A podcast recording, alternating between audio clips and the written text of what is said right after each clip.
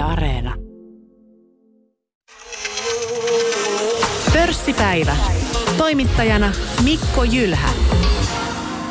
Yle Puhe.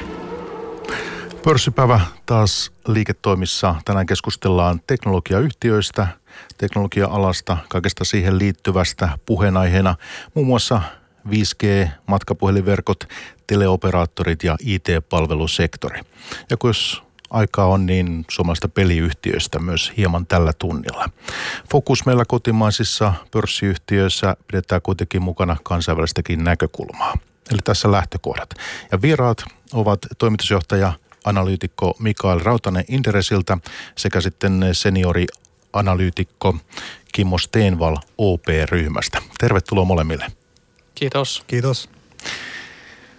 Meillä on tunnin, tunnin mittainen lähetys, runsaasti mielenkiintoisia teemoja, niinpä saman tien liikkeelle ja asiaan. Otetaan alkuun kaksi merkittävää globaalia uutistapahtumaa, mistä on viime viikkoina kuultu. Yhdysvaltain vaalit, Kiinan uusi viisivuotissuunnitelma. Trumpin kaudella on kipuiltu kauppakiistojen kanssa ja varsinkin Huawei on ollut paljon esillä tässä yhteydessä. Esimerkiksi amerikkalaisten mikropiirien toimituksia Huaweille on rajattu merkittävästi. Trumpin hallinnolla on tällainen Clean Network-ohjelma tavoitteena suojata kansalaisten yksityisyyttä ja yrityssalaisuuksia. Ja tuota ohjelmaa laajennettiin elokuussa. Niin Kimmo, millainen tilanne näiden rajoitusten suhteen tällä hetkellä on? Ja nyt kun valta vaihtuu valkoisessa talossa, niin eh, muuttuuko tämä tilanne jotenkin? Miten arvioit? No varmaan se jonkun verran muuttuu, että tietenkin kuten mainitsit, niin tähän on Trumpin hallinnon niin ajama, ajama hanke ollut tämä Huawein, Huawein niin tietyn tyyppinen eristäminen näistä tietoliikenneverkoista ja ja tota, varmaan moni operaattori on ollut niin Euroopassa ympäri maailmaa Huawein asiakas ja erittäin hyvät tuotteet Huaweilla tunnetusti on, niin, niin, niin moni varmaan on operaattori ajattelee, että nyt, nyt ehkä saadaan niin jonkunnäköinen liennytys tähän, tähän tota, Yhdysvaltain politiikkaan tämän, tämän hallinnon muutoksen myötä, mitä nyt presidentinvaalien seurauksena niin sitten tulee. Mutta kyllä mä itse uskon, että nyt myös niin Biden ottaa, ottaa nämä, nämä niin samat teemat, teemat siinä mielessä käyttöön, että, että, tota, että on näitä niin ollut, ollut totta kai isoja ongelmia näissä siis kauppapolitiikassa ja, ja, ja sitten on ollut näitä syytöksiä näistä vakoiluista, niin, niin ja sitten kun mainitsit tuon viisivuotissuunnitelman, niin kyllähän niin kuin – kiinalaisyritysten ja, ja, ja myös Huovein asema niin on, on tavattoman voimakas tällä hetkellä tota, niin ma- maailmassa yleisesti, niin, niin, niin tiettyä vastavoimaa varmaan siihen tullaan, tullaan niin näkemään myös, myös jatkossa. Kimmo, niin Huoveista, niin onko yksi löytynyt savuavaa asetta tässä vuosien varrella? Paljon, paljon epäilyksiä on ollut tässä yhteydessä. Ja miten nämä eri rajoitukset – niin eh, kun ei myydä siruja ja tällä tavoin, niin eh, mites, tota, minkälaista hittiä Huawei on tästä ottanut?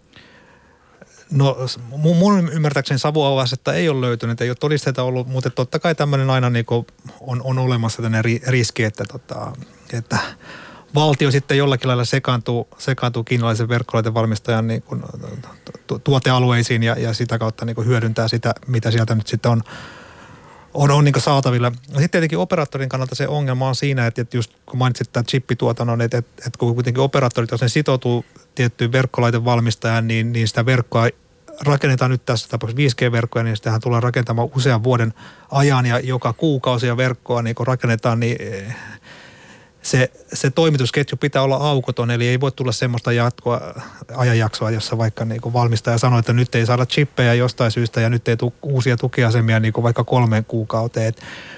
Tämä on, on ollut se yksi pullonkaula sitten, että et, et uskaltaako operaattorit Huaweita tässä mielessä käyttää. Että. Et Huawei on tähän asti pärjännyt, suunnilleen tähän, asti, tähän päivään asti pärjännyt yllättävän hyvin. Että heillä liiketoiminta – niin kuin, ei ole merkittävää iskua ottanut, mutta nyt niin kuin, tämän vuoden toisella puoliskolla ollaan alettu näkee, Nokia puhuu niin sanotuista geopoliittisista voitoista näissä, näissä verkkohankkeissa ja nyt nähdään, että Nokialle ja Ericssonille alkaa menemään, menemään näitä. Et tässä on se yksi ulottuvuus, että mitä, mitä Yhdysvallat ajaa, sitten yksi on, että mitä, mitä sitten eri maissa poliitikot päättää ja sitten yksi asia on se, että ei välttämättä vaadi, että tulee poliittista päätöstä sulkea Huawei ulos. Monille operaattoreille voi vaan riittää se, että on olemassa riski seuraavan viiden vuoden aikana, että tulee uusia huoveita rajoittavia päätöksiä. Ja tämän riskin takia operaattorille on turvallisempaa rakentaa sitten Nokian tai Ericssonin teknologialla se verkko. No joo, mitäs tota, jos mietitään noita Kiinan tavoitteita, laittaa nyt paljon satsaa tähän teknologiakehitykseen ja kaikenlaiseen, niin tota, mites, mitäs me siitä voitaisiin ikään kuin, osaatteko te niistä tavoitteista jotenkin mulle tästä kertoa ja kuuntelijoille, että, että mihin, minkälaisia projekteja ja, ja, ja tämän tyyppistä? No siellä on tämä teknologinen omavaraisuus, mihin, mihin, tota, mihin, mihin pyritään, että tietenkin just tämä, puhuttiin tuosta chipeistä jo aiemmin, että kyllä sitä on Kiinassa jo pitkään ajettu ylös tätä, tätä teollisuuden alaa ja tätä tuotantoa, mutta toistaiseksi ainakin niin on, on tosi moni maailman yhtiö edelleenkin niin jenkki, jenkkivalmistajista riippuvainen ja, ja, ja myös, myös Huawei ja, ja, ja, moni muu kiinalaisyhtiö. Eli siinä mielessä niin kuin, tota, y- ymmärrettäviä nämä heidän, heidän niin hankkeensa niin korostaa sitä. Ja, ja, tota, ja totta kai kyllä Kiinan niin kuin, joka, joka osa-alueella tuntuu, että tuo dominanssi vaan, vaan maailmantaloudessa tulee, tulee kasvamaan. Ja tässä voi olla se, että vaikka Yhdysvallat niin kuin kampittaa Kiinaa, Kiinaa ja Huaweita todella kovasti. Se voi lyhyellä tähtäimellä jarruttaa Huaweita, mutta mihin se voi johtaa pitkällä tähtäimellä, niin Huaweista ja Kiinasta tulee entistä omavaraisempia teknologiassa. Eli kun ne pelaa kuitenkin vähän pidempää peliä kuin Yhdysvallat, niin, niin tota, ei siellä tämmöisistä lyhyen tähtäimen äh, hidasteista hirveästi hätkähdetä, vaan, vaan tota, kasvatetaan investointeja ja tullaan vielä omavaraisemmiksi. Tota, Tämä voi pitkässä pelissä kuitenkin olla, olla sitten äh, Kiinalle, Kiinalle voitto ja, ja tota, Yhdysvaltojen tappio. Ja nämä kysymykset varmasti hyvin aukeaa tässä lähetyksen aikana vielä konkreettisemmin, kun me puhutaan sitten yksittäistä yhtiöistä, Nokiasta ja Samsungista ja, ja Ericssonista ja kaikesta tämmöisestä. Mutta se, että tota, jos tässä vaiheessa haluatte keskustelua jotakin tähän lisätä niin, tai, tai myöhemmin lisätä, niin, niin ok. Mutta se, että kun teitä nyt kuuntelen ja tilanteesta jonkinlaista arviota tässä yritän tehdä toimittajan juontajan roolissa, niin on se, että mitä radikaalia muutosta näiden vaalitulosten, Yhdysvaltain vaalituloksen jälkeen ei ole tässä politiikassa nyt muuttumassa. Huaweissa on mun mielestä hyvä huomioida, että ei tämä ole mikään uusi keskustelun aihe. Tästä on puhuttu 10-15 vuotta jo. Ja, ja tota, Yhdysvalloistahan kiinalaiset verkkotoimittajat on ollut laajalti pois suljettuja jo yli vuosikymmenen, vuosikymmenen ajan. Että ei sitä saa mikään niin, niin uusi teema, että tästä on ollut oikeastaan tosi pitkään puhetta. Nyt tämä on vaan niin kuin noussut, että kyllä tässä näkisi, että tietynlainen, tietynlainen lumipalloefekti jopa, jopa niin kuin menossa, että nyt tämä on lähtenyt kiihtymään ja, ja yksi maa asettaa rajoitteita ja seuraava seuraa perässä. Et, et, tota, Nokialle ja Ericssonille tämä on toki hyvä. Pörssipäivä menossa ja tänään vieraana Mikael Rautanen Inderesiltä tuossa viimeksi äänessä analyytikko, toimitusjohtaja ja sitten seniorianalyytikko Kimmo Stenval OP-ryhmästä. 5G.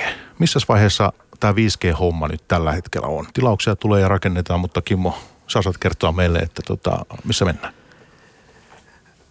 No joo, niin, niin, niin kuin sanoit, tilauksia tulee ja rakennetaan. Eli tietyt maassa on, on niin kuin esimerkiksi Suomihan on tosi pitkällä tässä jo, koska meillä on taajuudet tullut jo ollut pian jo kaksi vuotta käytössä ja operaattorit on päässyt rakentamaan näitä verkkoja. Sitten on esimerkiksi länsinaapurin Ruotsi, jossa taajuushuutokauppa taas lykättiin, eli siellä ei ole vielä verkon rakentaminen alkanut, alkanut että, että maat etenee hyvin eri tahtiin. Pohjois-Amerikassa olla, ollaan pitkällä tai ollaan rakennettu jo jonkun, jonkun aikaa verkkoja. Samalla useita Aasian maita, missä tota verkkoja jatkuvasti tehdään. Että kyllä tämä niin menee, menee niin kuin voimakkaasti eteenpäin ja, ja eilen kun oli Ericssonin toi pääomamarkkinapäivä, niin siellähän viesti oli, miten he näytti omaa statistiikkaa, niin mikä ehkä yllättävää, että 5G, tämä evoluutio etenee nopea, nopeammin kuin, kuin edelliset, eli 4G tai 3G tota, kehitys on lähtenyt menemään siitä, kun verkko on rakentamaan, kuinka paljon niin liittymiä, liittymiä myydään. Joo, monen kertaan painotettiin, että tämä on ehdottomasti nopein G, mitä tähän mennessä on ollut tämä, tämä liikkeelle lähtö. Ja, ja osinhan se on ollut Nokialle epäonninen juttu, että se on lähtenyt niin nopeasti liikkeelle, koska Nokia ei ehtinyt saada omaa pakkaa ja tuoteportfoliota ihan riittävän hyvää iskukuntoon, kun, kun se G lähti liikkeelle ja, ja tota, Ericssoni, Ericssoni taas oli ehtinyt saada oman, oman palettinsa hyvään kuntoon. Nyt tilanne on se, että 112 käyttöön otettua 5G-verkkoa maailmalta löytyy. Olikohan Ericssonilla niistä 69 Joo, Ericssonin toimittavia, niin, niin on se kyllä niin kuin aika, aika hieno saavutus ruotsalaiselta. Hei, tässä kohtaa pari huomioon. Yksi, tämä 5G, meillä on kuuntelija saattaa miettiä, että mitä tämä minulle nyt sitten tuo. Niin mitäs me tässä voitaisiin kertoa, että kun näitä käytössäkin jo on, niin mitä uutta se on tuonut sille kuluttajalle? Niin on kyllähän kuluttaja nyt saa, no periaatteessa sanotaan, että al- alkuvaiheessa nyt ei, ää, ei, ei tuo juurikaan lisää, eli koska meillä on erittäin nopeat 4G-verkot, jotka aika paljon kuluttajille riittää tämän, tämänhetkisiin palveluihin, mitä streamingia käytetään, niin, mutta totta kai sitten, kun, kun niin palvelut kehittyy, niin, niin sille lisää nopeudelle, mitä, mitä 5G tarjoaa, niin totta kai sille on, on myös niin kuluttajille tarpeen tai tuo, tuo hyötyä, plus että kodin, kodin nettiyhteydeksi niin, niin 5G sopii sitten tämmöisessä vanhan kupariyhteyden korvikkeeksi, niin erinomaisen hyvin huomattavasti pienemmillä investoinnilla pääsee, pääsee hyvään nopeuteen verrattuna kuituinvestointeihin. Ja sitten tietenkin on tämä yritysmarkkina, mikä on poikkeus nyt sitten näihin aiempiin sykleihin, että tähän yritysmarkkinahan uskotaan, että 5G tuo huomattavia lisäominaisuuksia tai, tai lisää lisäpotentiaalia yrityksille ja osittain tästä syystä ajatellaan, että just että tämä 5G-sykli ei tule olemaan näin tämmöinen nopea kuin 4G tai 3G oli, eli, eli verkko ja tämä sykli kasvuvaihe niin asettuu useammalle, useamman vuoden ajalle, koska näitä verkkoja tullaan rakentamaan myös yrityksiin ja, ja, ja pidemmän ajanjakson puitteissa. Joo, sitä aina, aina kun on tullut uusi G, niin, niin sitä on kysytty, no mitäs mä nyt tällä teen, kun, kun tota, mä pärjään ihan hyvin, hyvin näillä, mutta tämä maailma ja ihminen tuntuu vaan toimivan niin, että aina kun tulee lisää tietoliikenne kapasiteettia, niin, niin kyllä me sille käyttöä tupataan keksimään. Ja yleensä se on niin kuin sitten ihan niin kuin innovaatioita, mitä, mistä me ei edes tiedetä välttämättä tänä päivänä. Et silloin kun 4G-verkot tuli, niin, niin tota, oli sama kysymys, no mä pärjään tällä 3G-liittymällä oikein hyvin. No pärjäisitkö tänä päivänä 3G-liittymällä huomioiden kaikki ne palvelut, mitä, mitä tota, sulla puhelimessa tänä, tänä päivänä on. Et, et tota, mä toivoisin, että se mitä 5G meille tuo, niin, niin innovaatioita, joista me ei tänä päivänä vielä osata välttämättä kuvitellakaan. Entäs tämä asetelma sitten eh, globaalisti, missä Eurooppa tässä on, kun me mietitään 5Gn käyttöönottoa, niin suhteessa, Euro- suhteessa vaikka Kiina, Aasia, Yhdysvallat? Niin. No Eurooppa niin kokonaisuutena varmaan on, on niin huomattavasti jäljessä, mutta niin ajatellaan, että Suomi on, on, on niin etu, etu, etulinjassa, ja, ja tota, mutta totta kai niin kuin mä sanoin, että Ruotsissa ja monessa Euroopan maassa niin taajuushuutokauppa, joka ei ole vielä pidetty, niin totta kai he tulevat sitten huomattavasti niin kuin jäl, jälkijunassa, mutta Eurooppa on hyvin hajanainen tota, noin, niin, tässä, tässä 5G käyttöönotossa. Euroopan kannalta valitettavaa, että se on vähän hitaampaa tämmöisen, niin kuin, no, osin tämmöisen poliittisen vatuloinnin takia, että et tota, monet muut maat ja markkinat pääsee nopeammin liikkeelle sen takia, että se poliittinen päätöksenteko on ripeämpää. Otetaan sitten Nokia. Tämä nyt kiinnostaa sitten suomalaista piensijoittajaa. Öö, on sitten omistaja tai ei, niin tietysti tärkeä seurattu yhtiö. Niin haluatko vaikka Mikael, kun työksessä Nokiaa seuraat, niin, ja molemmat tietenkin Kimmo myös, niin – niin pitää meillä pienen, tai lähdetään vaikka tulosluvuista. Meillä on nyt Q3 tässä takana, ikään kuin se me jo tiedetään, katsotaan eteenpäin, niin Q3-luvut, missä kunnossa yhtiö on? No, Nokia on Q3 meni, meni vähän parempaan suuntaan, mutta Q3 oli vielä vanhaa strategiaa ja kyllä nyt olennaista on se, mitä, mitä tota, on tästä eteenpäin. Ja, ja iso, iso uutinen oli, oli tämä uusi strategiajulkistus. Eli missä kunnossa Nokia on, niin Nokia on siinä kunnossa, että se vaatii todella mittavan remontin ja, ja nyt sitä remonttia lähdetään tekemään ja se, vie, se tulee viemään muutaman, muutaman vuoden, vuoden ja, ja tota, ää, pitkä, pitkä vaikea prosessi, mutta Nokiassa on vielä ihan hyvät elementit siitä, siihen, että siitä – vielä Lundmarkin johdolla saadaan rakennettua erinomainen, erinomainen yhtiö, mutta, mutta kyllä toi, toi Q3 ja, ja uusi strategiajulkistus vähän sinetöi sen, että aiempi strategia todettiin, että se oli väärä ja virheellinen ja, ja, ja nyt, nyt sitten vähän selkeytetään suuntaa ja, ja tota, lähdetään uudella strategialla eteenpäin. Et, et mun silmissä massiivinen u- muutos, muutos ja uudistus yhtiön, yhtiön strategiaan ja koko rakenteeseen. Ei ehkä pintapuolisesti ulkopuoliselle näytä, näytä niinkään, niinkään isolta muutoksilta, mutta isoja muutoksia ja, ja itse on oikeastaan aika onnellinen ja tyytyväinen Nokian puolesta, että nyt löytyi se rohkeus lähteä toteuttaa. Myöntää, että aiempi strategiavalinta oli virheellinen ja rohkeutta lähteä toteuttamaan niitä isoja, isoja vaadittuja muutoksia, et, ettei enää sitä, että vähän sieltä täältä korjaillaan ja, ja tota, toivotaan, vaan, vaan nyt mä näen, että Nokiassa tapahtuu ihan oikeita asioita. Tulospäivä aika ruma.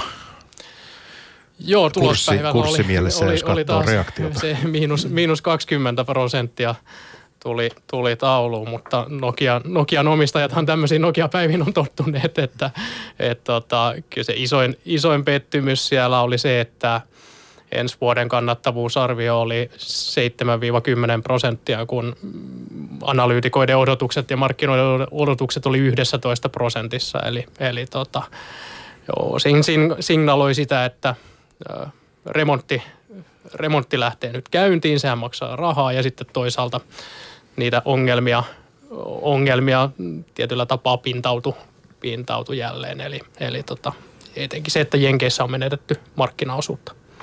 Miksi tämä end-to-end-strategia ei sitten toiminut?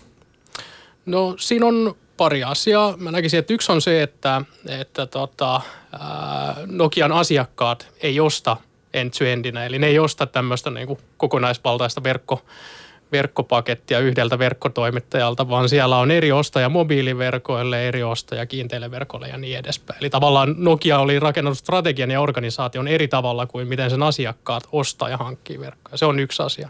Ja sitten toinen asia mun mielestä on se, että valittiin laaja-alainen tuotestrategia ilman, että on resursseja panostaa ja investoida laaja-alaiseen tuoteportfolioon. Eli, eli tota, haluttiin olla vähän niin kuin kaikkialla ilman, että ollaan millään alueella niin kuin numero ykkösiä. Ja nyt uudessa strategiassa oli tosi vahva viesti se, että nyt valitaan ne muutamat alueet, missä voidaan olla maailman parhaita ja niihin investoida, niihin satsataan ja kaikki muu laitetaan portfoliosta pihalle.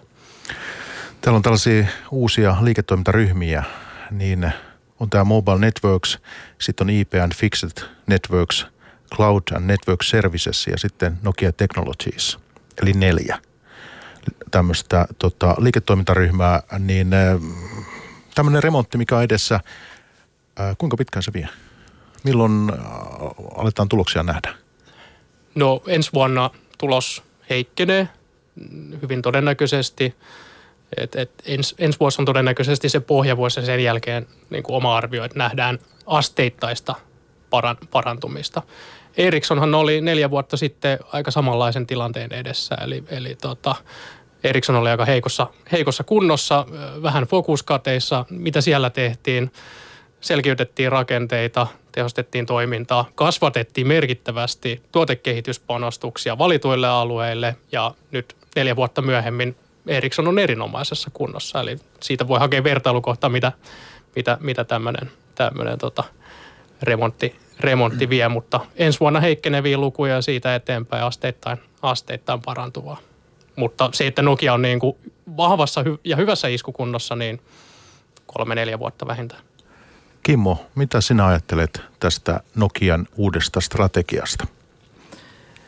No joo, niin kuin Miikakin sanoi, niin, niin ehdottomasti varmaan on, on niin yhtiössä nyt myönnetty nämä, nämä tota, että tämä aiempi, aiempi ajattelutapa ei, ei toiminut ja, ja, ja, ja nimenomaan mä palaan tähän vähän tähän end-to-end-strategiaan, että kun se on ollut aiemmin sitten niin, että siellä on eh, ehkä Nokian sisällä on myös niin siedetty tämmöisiä niin huonosti performoimia liiketoiminta-alueita tai tuotekokonaisuuksia, koska niiden olemassa olevan olon oikeutus on ollut, ollut se, että kun ne ovat mukana tässä isossa end-to-end portfoliossa, mutta nythän siellä niin uusi toimitusjohtaja totesi varsin tiukkaa, että on tietty pääoman tuottotavoite jokaisella liiketoiminta-alueella ja, ja, tota, ja mehän tiedetään jo nyt, että siellä on paljon semmoisia bisneksiä, jotka ei, ei, tekevät nolla marginaalia ja e, eivät siis missään nimessä niin ole, ole siinä kunnossa, että heidän pitäisi tota, olla mukana, mukana niin pörssiyhtiön liiketoiminta-alueena. Et, et, Miikka otti kantaa tähän aikatauluun, niin, niin periaatteessa nämä varmaan menee että siellähän nyt on monia osa-alueita. Yksi on nämä T&K-investoinnit, eli, eli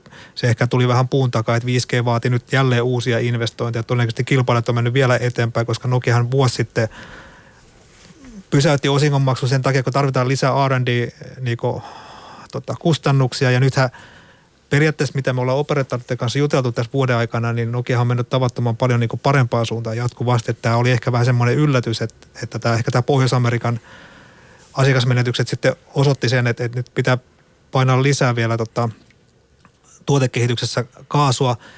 Että se on se osa, mutta sitten jos me tull, joudutaan menemään tämmöisiin divestointien tielle, eli, eli siellä todennäköisesti tullaan niin tietystä liiketoiminta-alueesta luopumaan, niin, niin kauanko ne, ne roikkuvat siellä mukana, että sinne löydetään niin ostaja, että et siinähän voi mennä vaikka kuinka kauan, että, että, tota, että jos siellä on tämmöisiä liiketoimintoja, mistä pitää ehdottomasti luopua. Mutta ymmärränkö oikein, että siis operaattorikentästä on tullut viestiä siitä, että yhtiö kuitenkin olisi niin kuin, öö, teknisesti edistynyt tai tuotteet olisi kilpailukykyisempiä tai näin?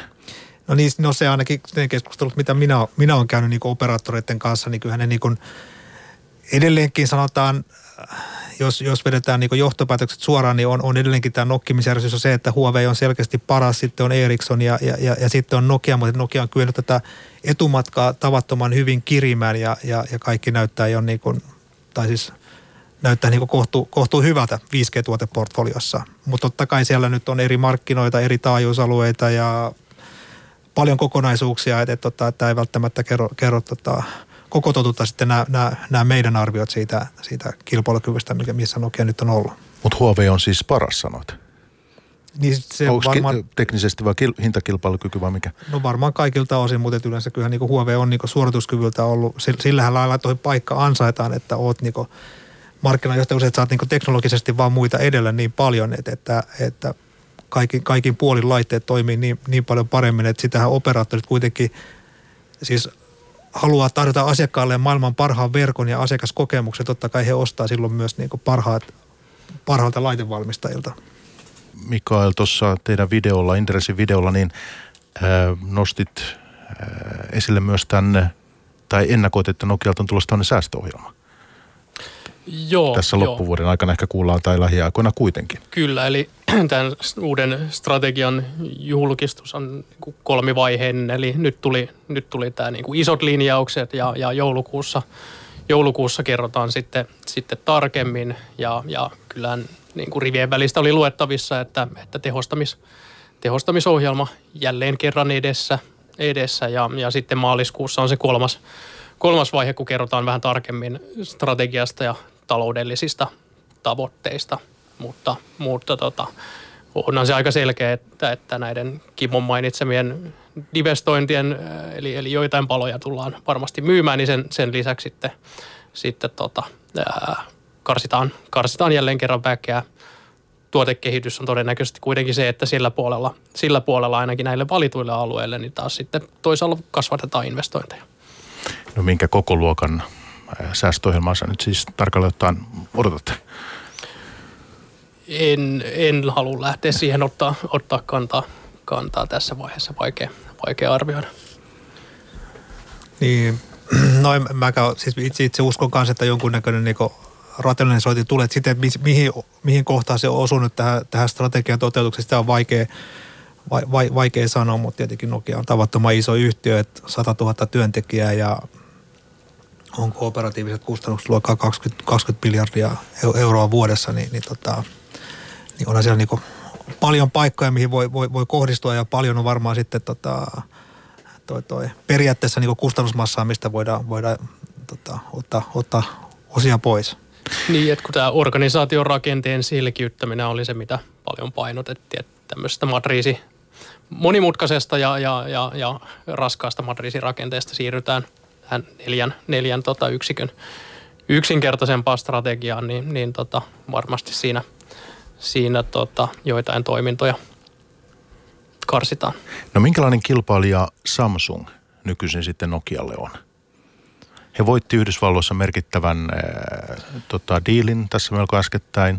Joo, se oli aika merkittävä, merkittävä niin kuin ensimmäinen merkittävä voitto Samsungilta, mikä ehkä, ehkä vähän, vähän herätti. Että tuolla se on, se on pyörinyt pienenä toimijana, että verkkomarkkinastahan, niin kuin radioverkkojen markkinastahan Nokia, Huawei, Ericsson on yli 80 prosenttia ja, ja sitten jos otetaan ZTE siihen päälle, niin ollaan yli 90 prosenttia. Samsung on ollut hyvin pienenä mm. toimijana täällä, mutta, mutta se, että he voittaa noin ison diilin tärkeällä markkinalla, isossa operaattorissa, niin, niin tota, se, on, se on aika, aika iso, iso, iso uutinen. Ja se oli myös yksi, yksi isku, mikä, no, minkä Nokia nyt sitten ottaa vastaan. Että tietenkin Verizon on ollut heidän iso asiakas aina ja, ja, tota, ja näkyy, näkyy nyt sitten ensi vuoden tuloksessa, että sehän on yksi, yksi semmoinen komponentti, mikä tota, tulosta ensi vuonna painaa. Mutta siinähän tuo Verizon uutinen mun mielestä oli niinku monella tapaa yllättävä siinä mielessä, jos katsoo vähän historiaa, niin, niin siellä oli niinku aikoinaan Alcatel Lucentin tukiasemat ja Nokiahan silloin ilmaiseksi teki nämä vaihdot silloin, silloin tämä Alcatel Lucentin fuusion jälkeen tarjosi niinku Verizonilla niinku uudet state of the art 4G-tukiasemat sinne, teki ne ilmaiseksi ja, ja okei, no siinä oli tiettyjä ongelmia, mutta kuitenkin se oli erittäin minun mielestä niin hieno, hieno palvelus tota, Amerikan suurimmalle operaattorille. Ja sitten 5 lopputulos on tämä, että, että, että tota, Korean pojat tulee ja vie diilin. Tämä on niin todella iso, iso kauppa. Ja, ja tota, siinä mielessä niin mun mielestä yllättävä, mutta ehkä kertoo just sitten tavalla tai toisella näistä Nokian ongelmista, koska niin mun, mun mielestä ainakin niin diili oli heille, heille niin ainakin osittain niin pedattu ja näiden historian takia, että on kuitenkin edelleenkin iso valmistaja siellä. Ja sitten toinen on, on että, että mielenkiintoista nähdä, miten tämä Verizonin 5G-rolloutti nyt sitten menee, koska harvoin yksi verkkolaitevalmistaja sai näin iso osa tästä, tästä tota investointikakusta. Ja tämä on just Samsungin ensimmäinen iso asiakkuus. Ja siellä on nyt sitten Verizonillahan on, on pohjoismainen toimitusjohtaja, siellä on Hans Westberg, Ericssonin vanha toimitusjohtaja, on, on tota, tai Verasonin toimitusjohtaja, että saa nähdä nyt, mielenkiintoista nähdä, että miten tämä, miten tämä Samsung, Samsung onnistuu tässä, tässä tota, Amerikan suurimman operaattorin kanssa. Mutta eh, siellä on tietysti valtavan kokoinen tota, toimija takana tämä Samsung, niin valtavan kokoinen yhtiö, niin se, että voidaanko ajatella, että menisi joskus vielä 5 Nokian ohi esimerkiksi? No siis kaikkihan on mahdollista tietenkin meidän nyt niin kuin 5 niin, niin nimiä on nyt laitettu paperi jo aika, jo, jonkun aikaa, että aika paljon näitä tätä markkinoista periaatteessa on jo jaettu. Et itse asiassa mä en edes tiedä tarkkaan, että kuinka monessa operaattorissa Samsung on niin jotenkin mukana. Että jos nyt ajatellaan vaikka Suomessa, että Elisa käyttää Huaweita, Ericssonia ja Nokiaa, Samsung ei ole, ei, ei, ei ole Pohjoismaissa eikä Euroopassa mitenkään läsnä. Tietenkin he on Aasiassa ovat olleet aiemmin ja nyt tämä Pohjois-Amerikka tai iso, iso push, että tota, totta kai pitää rakentaa maaorganisaatioita ennen kuin voi tulla niinku vakavasti uudelle markkinalle, mutta tota, onhan tämä niinku markkinoiden kannalta niin mun mielestä oli niinku Samsungille iso, iso voitto tämmöinen näinkin merkittävä asiakkuus Pohjois-Amerikalle tuo ehdottomasti heille, heille lisää uskottavuutta. Ja varmasti monella markkinalla, mistä Huaweita suljetaan ulos, niin operaattorit ei halua, halua jäädä Nokian ja Ericssonin duopolin varaan. Eli, eli tota varmastikin operaattoritkin toivoo, että sinne tulee, tulee edes yksi pieni kilpailija vähän, vähän kirittämään Nokia, Nokia ja Ericssonia. Että kyllä varmastikin niin kuin asiakaskunnassakin on toive, että, että kilpailu, kilpailuasetelmat säilyy. Entäs sitten, kun puhutaan tästä verkkomarkkinasta, niin tämä Open Run-teknologia, eli tota, tämä Open Radio Access Network. Otetaan tämä tässä tämän verran auki, tämän verran minäkin tiedän tästä, niin, tota, niin te osaatte kertoa. Niin Mikael, tämä on nyt entistä enemmän näissä tota, näiden yhtiöiden kohdalla esillä, niin, niin minkälaisesta teknologiasta tässä tarkkaan tämä kysy, kysymys? Joo, mä mietin, että miten tämä voisi niinku rautalangasta vääntää, että mitä tarkoittaa open, open run, mutta jos ehkä Kimmo voi korjaa, jos tämä menee ihan, ihan ohi, mutta, mutta jos miettii kuluttajaesimerkkiä, niin, niin jos me ostetaan Apple-laitteita niin kuin kodin, ko, kotiin ja, ja rakennetaan se niin sanottu henkilökohtainen tietoliikenneinfra siihen Applen ekosysteemiin, niin sehän tarkoittaa sitä, että me, me ollaan vähän niin kuin naimisissa niiden Apple-laitteiden kanssa, että, että jos me halutaan, halutaan joku uusi, uusi älykello tai, tai, tai TV, niin, niin, niin sitten meidän on fiksuinta ostaa aina se Apple, koska se puhuu niin hyvin, hyvin yhteen ja, ja meidän ei kannata muita, muita tuotteita ostaa, kun sitten taas on, on, on niin kuin toinen vaihtoehto on se, että, että tota, ostaa Androidia, Androidia ja, ja silloin se on enemmänkin riippumaton siitä, että kuka se laitevalmistaja siellä, siellä taustalla on.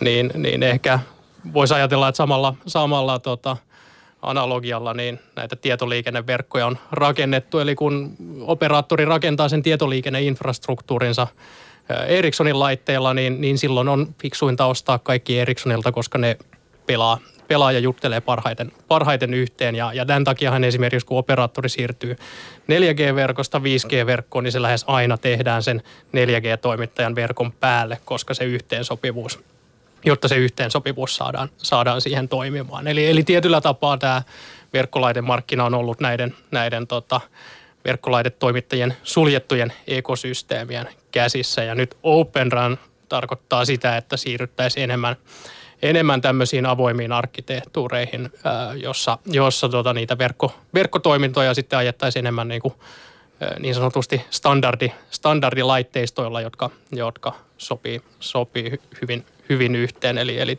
tietyllä tapaa siirtymä tämmöiseen suljetuista teknologioista avoimempiin ja, ja ja tämä on trendi, mistä on puhuttu tosi pitkään, varmaan vuosikymmenen ajan jo, ja, ja tota, missä ollaan menossa, niin, niin viimeisimmät arviot, että, että niin kuin vuonna 2025 tämä voisi olla 10 prosenttia radioverkkomarkkinasta, mitä Ericsson eilen, eilen sanoi, että, että tota, tämä on vähän teema, mistä on paljon puhetta.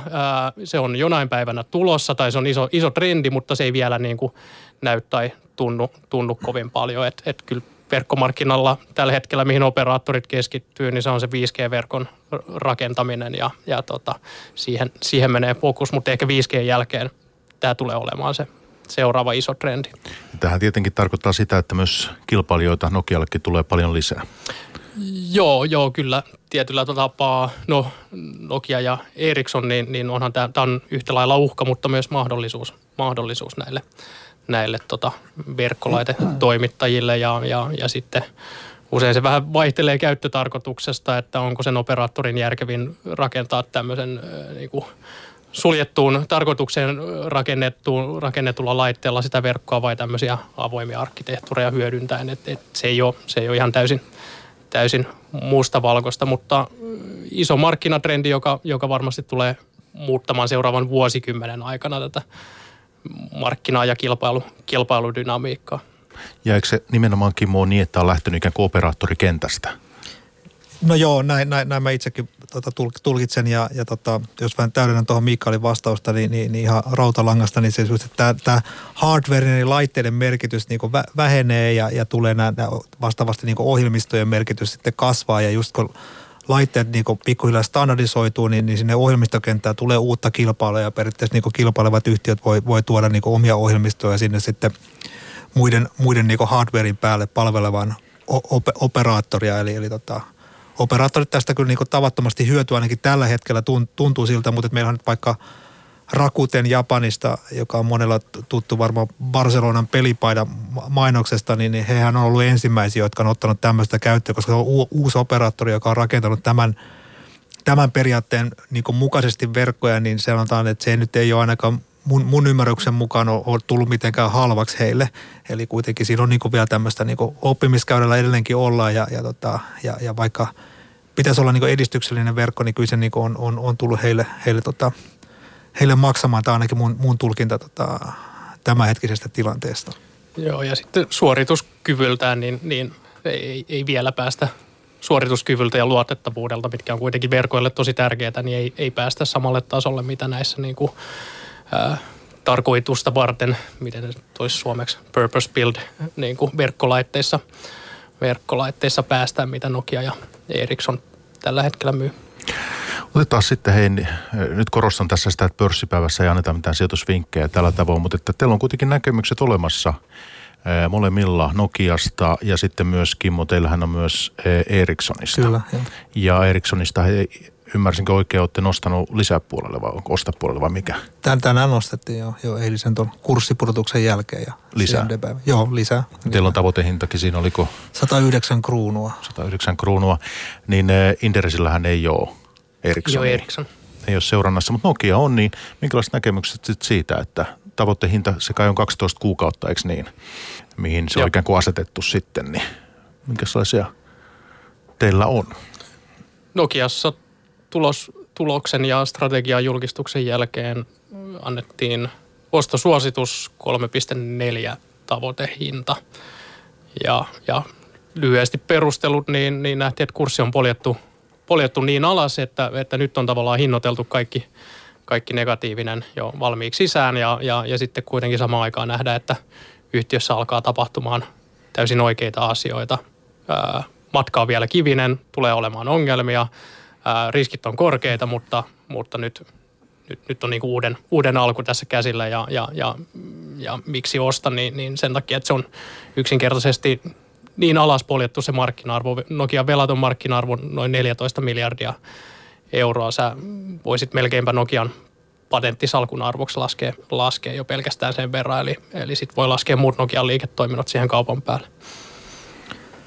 Meillä on totta ihan, muistaakseni nyt ihan sama, sama tavoitehinta ja varmaan yes. niin aika samat, samat premissit siellä takana, että jos me katsotaan just tätä markkina-arvoa, että Ericssonhan on niin tuplasti arvokkaampi yhtiö, vaikka keskittyy vain tiettyyn, tietyn liiketoiminta-alueeseen, niin, niin, tota, niin, niin kyllähän me nähdään niin Nokiassa se, se liiketoiminta-arvo huomattavasti korkeammalla, missä, missä tota, no, niin kurssi silloin oli, kun se painettiin alle kolmen euroa. Nythän se on elpynyt ihan, ihan mukavasti taas jo kolmen euron päälle, mutta onhan siinä niin kuin mieletön matka vielä, vielä tota yhteydessä. Me katsotaan nyt tietenkin, on tulosluvuttu erikseen, mutta kun me katsotaan tätä rahavirtaa vielä, niin jos katsoo Ericssonia, niin, niin, niin kyllä näissä niin on nämä on niin todella, todella eri luokan firmoja tällä hetkellä, että kuinka paljon Ericsson tekee kassavirta ja kuinka paljon Nokia tekee. Et, et, et Nokiassa on, just, on, on, on paljon korjausta, tota no, niin, töitä edessä kyllä.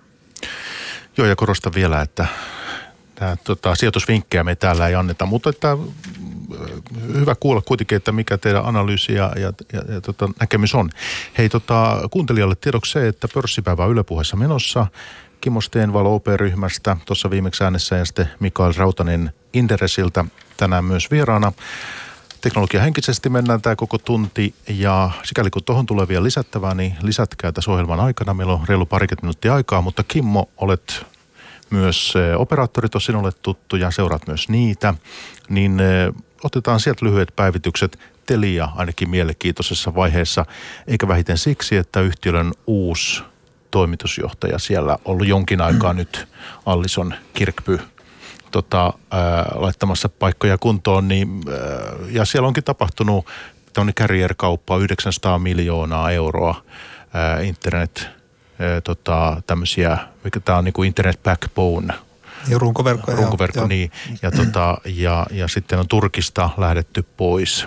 Niin mikä se Telian tilanne on? No joo, Teliassa nyt on, on isot muutokset. Siellä nyt on, niin kuin mainitsit, toimitusjohtaja on vaihtunut, talousjohtaja on vaihtunut, hallituksen puheenjohtaja on vaihtu, vaihtu jo sitä en, ennen. Eli, eli tota, paljon on niin kuin kapteenistoa laitettu uusiksi siellä ja, ja, tota, ja, ja kesäkuussa myytiin tämä viimeinen osa Turksellia aika heikkoon hintaan – ja, ja, ja sitten tuli tämä carrier-kauppa, joka taas tehtiin erinomaiseen hintaan. Eli tämä nyt oli, että, että jos me katsotaan Alison Kirkbin historia, niin hän teki Tele2, oli myös toimitusjohtaja aiemmin, niin teki erittäin paljon niin näitä yrityskauppoja, siis myi, myi ja, ja tota, lopuksi sitten osti tämän Comhemin sinne Tele, Tele2 mukaan, niin loi arvoa hyvin paljon näille transaktioilla. No Teliassa ei ole mahdollisuuksia ihan mittaviin transaktioihin tai rakenteen että sieltä Eurasiasta olla jo, olla jo poistuttu nyt tämän Turkselin myynnin takia.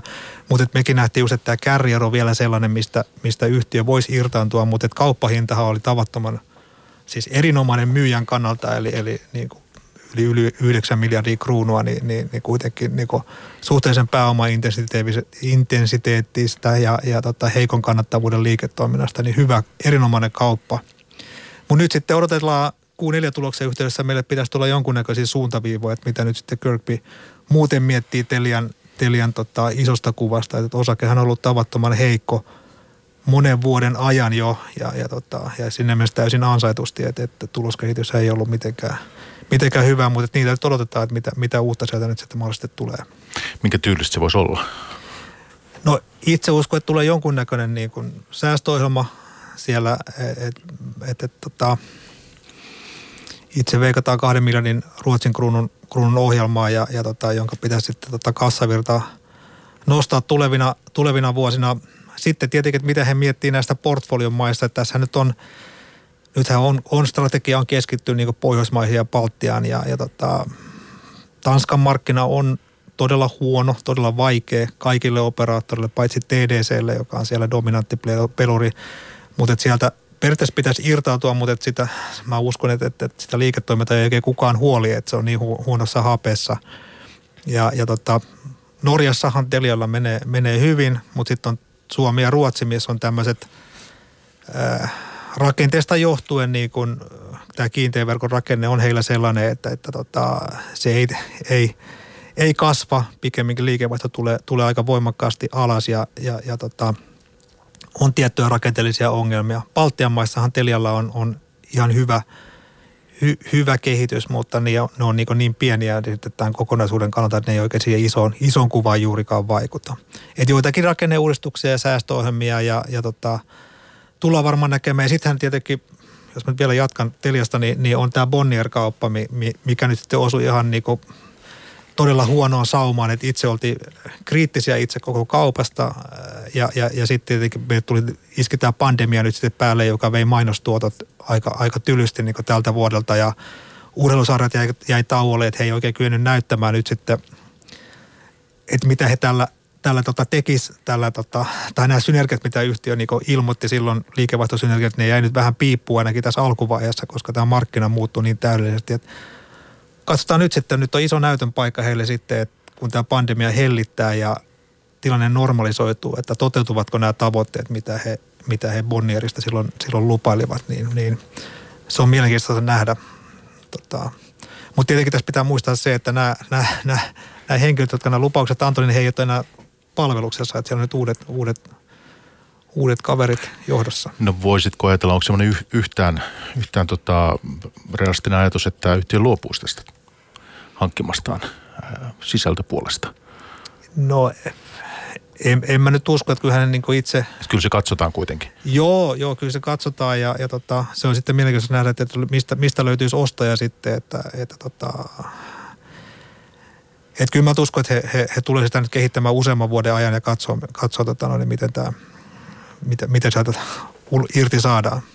Mutta on ymmärtänyt, että tämä uusi toimitusjohtaja Alison Kirkby, niin on, on, kun hänellä on maine niin kuin tämmöisenä mitä mä sanoisin, osaavana alan, alan erittäin hyvin hallitsevana toimitusjohtajana. On ehdottomasti, kyllä hänellä on hyvä, hyvä tota, niin, no itse tunnen tämä, mitä hän on operaattorissa tehnyt, niin kyllä hänellä on erittäin vaikuttava tämä alalla puhutaan track recordia, että mitä hän esimerkiksi Tele2 sai aikaan, niin oli kyllä niin kuin merkittävä, merkittävä muutos. Ja kysytään nyt sekin tässä, että sinulla on myös joku varmaan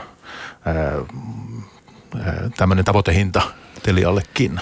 Joo, se annetaan kruunuissa. Mun pitää miettiä se oikein, että miten se nyt, kun se oli, se oli nyt 40, onko se 43 kruunua. Että mun mielestä käännettiin, että se on niin neljä, neljä euroa. Eli meillä on nyt, nyt Teliassa tämmöinen niin ehkä ollaan pitkään oltu skeptisiä yhtiön, yhtiön suhteen, mutta nyt kun se osakekurssi painettiin aika alas ja tuli tämä toimitusjohtajan niin meillä on nyt tämmöinen ehkä opportunistinen ostasuositus siinä, että, että, että nähdään, että tämmöinen käänneohjelma on, on tulossa ja, ja, tota, ja, ja, ja siinä mielessä niin kurssin pitäisi, pitäisi tota, palautua niin selvästi nykyistä korkeammalle, mutta, mutta mainittaako tässä nyt saman tien, että kyllähän meillä on Pohjoismaissa huomattavasti parempia teleoperaattoreita, esimerkiksi Tele2 tai, tai Elisa, jotka ovat paremmassa tuloskunnossa ja joilla ei ole näitä ongelmia, mitä Telialla on.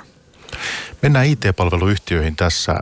Meillä on varttiaikaa, mutta ihan lyhyt varmaan ihmiset ovat Elisastakin kiinnostuneita, koska on kansanosake kuitenkin, niin onko siellä jotakin merkittävää nyt tämän vuoden aikana tapahtunut? No ei, Elisa on, Elisa on niin hyvin tunnustettu hyvä strategia ja, ja tota, on määriteltävästi johtoa sitä noudattanut ja, ja, ja, toimittanut aina sen, mitä on markkinoille luvanneet. Eli, eli menee tavattoman hyvin, hyvin eteenpäin. Tietenkin nyt sitten pandemia rokottaa, rokottaa myös sitten Elisa samalla lailla, että, että tota, roaming-tuotot on laskenut, kun ihmiset ei matkusta enää tuonne Aasian maihin ja bisnesmatkustus on, on, on totta noin, niin jäänyt kanssa pois. Ja totta kai yrityksiin kanssa, että Elisahan on niin tavattoman merkittävä peluri suomalaisten suuryritysten tietoliikennetoimittajana ja, ja, ja, tota, ja, ja, ja siinä mielessä niin tietyllä yhtiöllä niin kun liiketoiminnassa on, on tiettyjä volyymipudotusta, niin se näkyy myös sitten teleoperaattorissa. Eli tämmöinen ehkä välivuosi tämmöisen niin vakaan kehityksen kannalta eilisessä, mutta edelleenkin tänä vuonna näyttää tulos, tulos edelleen kasvavan ja, ja tota noin, niin, uskotaan, että se taas se vähän parempi osinko sieltä osakkeenomistajien tilille ensi keväänä kolahtaa. Eli vakaa kehitys. Sitten eh, IT-palvelusektorilta voi taas ottaa kommentit kanssa tässä, niin eh, siellä on tällaisia yhtiöitä kuin hetkinen Tieto Evry on tietysti tämä suurin Kimmola seurannassa ja siellä on Sealy Solutions, eh, siellä on hetkinen Vincit, Kofore, Digi ja Soltec, tällaisia ainakin tulee mieleen. Aika monta meillä Helsingin pörssissä. Bilot on myöskin tänä vuonna listautunut. Niin, mites nyt korona on puhuttu tästä Mikael, sinäkin olet puhunut tästä, otetaan digiloikkaa nyt tämän koronakriisin ikään kuin myötä, pakottaa kaikki toimimaan, toimimaan tässä maailmassa ja hiomaan prosessit kuntoon, niin ää, miten se näyttää lukujen valossa? No IT-konsulteilla koronan osalta kävi, tai korona on kohdellut sitä sektoria ihan, ihan, ihan hyvin, voisi voi, voi sanoa, että, että ei, ole, ei ole ottanut pahaa iskua, että mitä keväällä kävi, niin, niin tota, kaikki pystyi tehokkaasti siirtymään etätöihin, näillä yhtiöillä on tietysti jonkun verran tilauskantaa aina, eli, eli tota, vaikka myynti ehkä hidastui siinä, siinä lockdownin aikaan, niin, niin liiketoiminta kuitenkin jatkuu aika lailla häiriöttä kaikilla. Ja, ja sitten kesän, kesän aika huomattiin, että no, kulu, kulurakenteet tuli aika paljon alas, kun ei, ei ole matkustusta ja näin, että, että kaikkien kannattavuudet on noussut sel, niin kuin lähes, kautta linjan on kannattavuudet melkeinpä sektorin yhtiöllä – parantunut. Ja, ja nyt syksyllä nähtiin se, että, että tota, no nyt se, mikä on ollut aiemmin vahvaa kasvua, niin on nyt sitten tasaantunut nollakasvuksi, ehkä pieneksi miinusmerkiksi ylärivillä muutamilla, muutamilla yhtiöillä. Eli, eli nyt nähtiin se, että vähän kysyntää hidastaa, mutta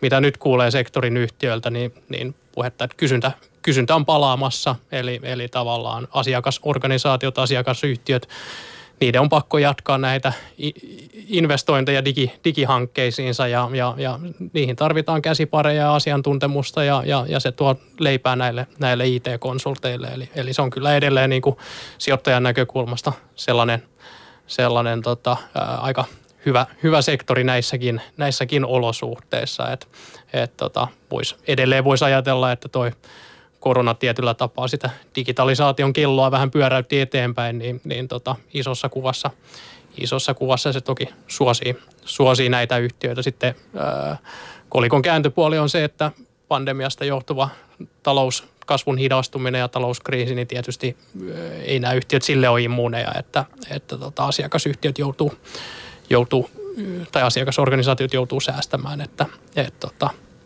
näin, mutta, mutta sektori porskuttaa kyllä hyvä, hyvä malliin ja, ja, ja se, mistä mä oon myös tosi iloinen on, että meidän pörssin nämä sektorin yhtiöt, ne on ne, on, ne alkaa olla kautta linjan tosi hyvässä kunnossa. Et, et tota, meillä on, Suomessa on ihan niin kuin poikkeuksellisen hyvä tämmöinen, tota keskisuurten IT-konsulttien joukko ja, ja, ja hienoa on se, että ne on vieläpä melkein kaikki pörssilistattuja, niin, niin tota, vastaavaa, vastaavaa tota, markkinajakoa ei, ei muissa, muissa maissa käsittääkseni juurikaan ole. No ei tarvitse mennä tässä nyt ottaa tiettyä yhtiötä esille, mutta jos miettii sitä, että jos pitää tehdä pikkejä, valintoja siellä ää, sitten näiden yhtiöiden kohdalla, löydätkö sinä Helsingin pörssistä kuitenkin mielekkäästi hinnoiteltuja kohteita? Ää, sanotaan näin, että kautta, kautta linjan näiden hinnoitteluthan ei merkittävästi poikkea, poikkea toisistaan. Et, et sijoittajana niin kuin turvallinen valinta on hajauttaa näihin, näihin tota, yhtiöihin. Et, et siellä on yhtiöitä niin kuin Gofore, joka on erinomaisessa kunnossa kannattavuuden ja kasvun osalta ja, ja selkeä kirkas strategia porskuttaa hyvin eteenpäin. Se on vähän niin hintavammin tai, tai kaikista selkeimmin niin kuin hintavasti hinnoiteltu. Sitten siellä on esimerkiksi Tietoevry, joka on, on tota, käy läpi vähän isompaa, isompaa fuusiota ja on tietynlaisessa äh, murroksessa tämän, tämän yritysoston jälkeen vähän korkeampi riski, mutta todella edullisesti hinnoiteltu. Sitten siellä on Sealy Solutions, joka on, on, on selkeästi ehkä arvostuskertoimiltaan edullisin, mutta kannattavuudeltaan muita, muita heikompi, mutta siinä voi nähdä taas niin, että jos ja kun kannattavuus siitä korjaantuu muiden tasolle, niin, niin osakkeessa selvästi nousuvaraa. Se on vähän, vähän niin kuin, että mistä, mistä sijoittajana tykkää, tykkää mutta, mutta semmoinen niin kuin helppo, helppo on, että, että katsoo vähän hajauttaa sektorin sisälle ja, ja kyllä mun mielestä niin kuin Suomi-sijoittajan salkkuun ehdottomasti kuuluu, kuuluu niin kuin tietynlainen siivu tätä sektoria. Eli, eli nämä yhtiöt on sellainen niin kuin helppo keino investoida tai sijoittaa digitalisaatio trendiin ilman, että sun tarvii ottaa näkemystä, että tämä just olisi se voittava teknologia tai ohjelmisto, koska, koska nämä, on, nämä on niitä konsultteja ja, ja palvelu, palveluliiketoimintaa, jotka, joissa ei ole sitä teknologian riskiä. Entäs Kimmo? Miltä se näyttää tietoevron kohdalla? Niin, no ihan toistan se, mitä Miikkakin sanoi, että iso, iso rakennemuutos on mennessä. Ja tietenkin tietoevrolla on nyt se ehkä erikoisuus tänä vuonna, että se ei ollut mitenkään smoothly tämä, tämä vuosi, että, että heillähän on, on niin pandemian takia niin liikevaihtoa on, on kadonnut tai, tai, tai lykkääntynyt, että tiettyjä projekteja on, on lykätty. Se näkyy selvästi heidän, heidän tota, liikevaihdossaan. Sitten meillä on tämä mittava synergiapotentiaali, mitä yhtiö nyt jatkuvasti tai niin toteuttaa. Eli, eli ne on tullut aika hyvin tänä vuonna näkymään tuloksessa. Sittenhän meillä on vielä heillä nyt tämmöisiä tilapäisiä säästöjä. Eli näitä tilapäisillä säästöillä on kyllä hyvin tämän ylärivin pehmeyden niin kompensoimaan. Mutta sanotaan, että, että ehkä varmaan monia sijoittajakin vähän niin hämmentää, että koska tässä on niin paljon eri suuntaan meneviä eriä tänä vuonna, plus että on, on mittavia kertaluonteistyyppisiä eriä, kun siellä on niin tiettyjä uusittu sopimuksia IBMn kanssa ja sitten on vielä tämä yhden tuotealustan lakkautus. Mitä se aiheuttaa tuloslaskelmaa, mitä se aiheuttaa kassavirtaa, nämä on, niin kuin, miljoonia menee niin eri suuntaan, mutta et all in all, niin, niin ensi vuonna nämä kertailut pitäisi jäädä huomattavasti vähäisemmäksi ja, ja, ja kun me katsotaan tämmöistä niin sanottua puhdasta vuotta sitten, että et, jos ei tule enää mitään ikäviä yllätyksiä, niin kyllä se rahavirta on, on todella vahva tai, tai osake on niin aika vaatimattomasti hinnoitettu siihen rahavirtaan, mitä yhtiö meidän mielestä pitäisi tehdä tulevina vuosina. Mutta kuten mä sanoin, tässä on niin tämmöinen murrosvuosi menossa, jossa on niin uskomaton paljon niin näitä eri suuntaan liikkuvia osia ja siitä on ehkä vähän vaikea nyt sitten sijoittajankin saada otetta, että missä, mikä se aito tilanne yhtiössä tällä hetkellä on. Että sullakin riittää Excelin kanssa duunia sitten. Kyllä, kyllä sitä riittää ja No hyvä on, eh, se on, tietoevryhän on siis kaikkein suurin näistä huomattavasti. Että jos me nämä mittakaavat laitetaan jotenkin kohdalleen, niin hetkinen kuinka paljon heillä olikaan työntekijöitä kutakuinkin. Toimivat en monessa siis Pohjoismaassa. siis 20 000 varmaan jotain. Sitä luokkaa. Luokka, niin, niin, niin joo. Että onhan se nyt kuitenkin, niin kuin, joo, joo. Niin, siis. et, et hyvä ehkä muistuttaa, että tässä kuitenkin tämä hyvin erikokoisiakin yhtiöitä. Sitten. Niin, sitten no, nämä, niin, nämä seuraavat, siellä on digia reilu tuhat työntekijää ja, ja sitten, sitten tullaan siitä, siitä alaspäin niin kuin siili seitsemän, reilu 700 ja, ja, ja näin, että suurin osa meidän pörssiyhtiöistä tällä sektorilla ne on niitä siellä alle, alle tuhannen henkilön koko luokassa.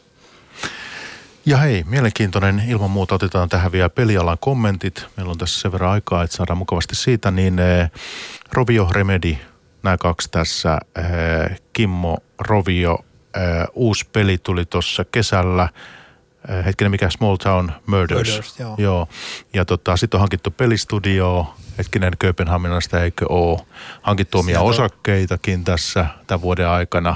Missä kunnossa yhtiö? No yhtiö on, on ehkä nyt jos katsoo pörssikurssia, niin voisi olla huolestunut, mutta yhtiö niin kuin, siinä mielessä on niin kuin, tavattoman hyvässä kunnossa nyt, että tänä vuonna on niin kuin, rahavirta ollut äärimmäisen hyvä, koska näitä tota, markkinointipanostuksia leikattiin tänä vuonna huomattavasti. Ne on melkein puolittunut viime vuoteen nähden ja se on kaikki valunut tähän tulosri, tulosriville sitten, että et, tota, kuitenkin nämä kärkipelit on performannut aika hyvin, eli, eli liikevaihto on ollut aika vakaa – ja, ja, ja sen takia just rahavirta on ollut tavattoman vahva. Mutta tietenkin sijoittaa nyt sitten katsoo tulevaisuuteen ja ajattelee näitä, näitä uusia pelejä, mitä yhtiö kehittää, niiden pitäisi myös niin lähteä, lähteä mielellään lentoon. Ja, ja nythän me yksi peli lanserattu tänä vuonna kesäkuussa, niin kuin mainitsit, tämä Small Town Murders, joka nyt sitten myi olisi kolme miljoonaa euroa tuossa Q3. Ja, ja tota, ensi vuonna pitäisi tulla sitten useampia pelejä.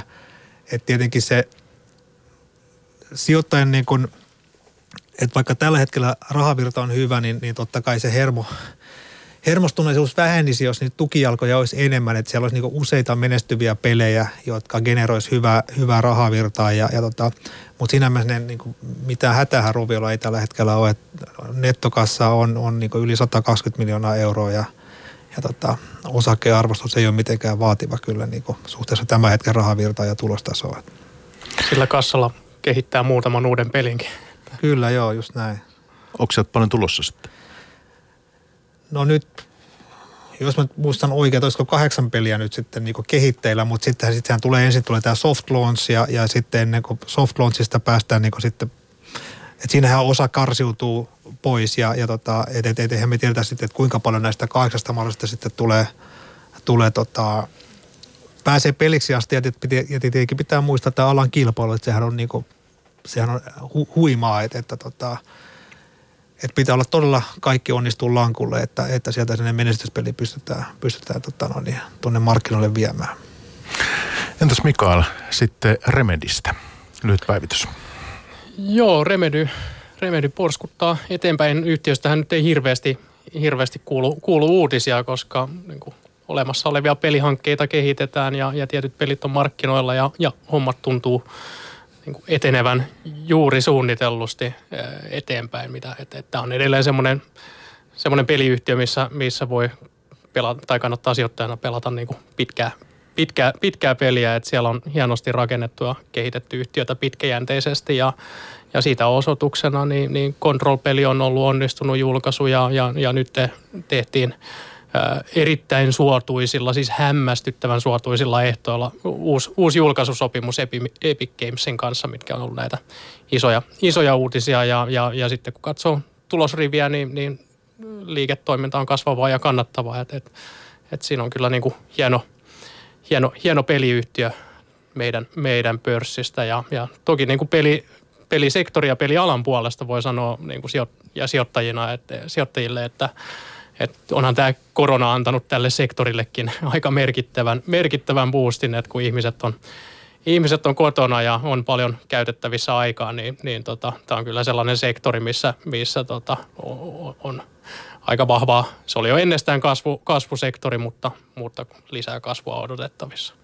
Mutta Remedi on tässä vuoden aikana niin kurssi ainakin noussut aika huomattavasti. Että lähtikö sieltä jostakin 10-12 eurosta vuoden alussa ja nyt ollaan jossain 30 tai Joo, ja, ja kyllä siinä yksi, yksi iso tekijä on tämä, tämä tota, julkaisu, julkaisusopimus, joka, joka niin kuin suorastaan herätti ihmetystä, että, että kuinka, kuinka pelistudio voi saada näin, näin hyvillä ehdoilla ehdoilla tota, julkaisusopimuksen, niin, niin tota, mutta se ehkä kuvastaa sitä, että pelistudio, jolla on, on maailmanluokan osaamista ja niin vahvaa osaamista, että nämä julkaisijat suorastaan niin kuin kilpailee siitä, että ketkä pääsee, pääsee tekemään sen pelistudion kanssa pelejä. Eli, eli tota, kilpailuasetelma ja, ja tämän pelialan markkina, markkina niin kuin arvoketjuhan on tosi suosiollinen Revedyn kaltaiselle peli, pelistudiolle, kun, kun tällaisia studioita on hyvin vähän maailmalla.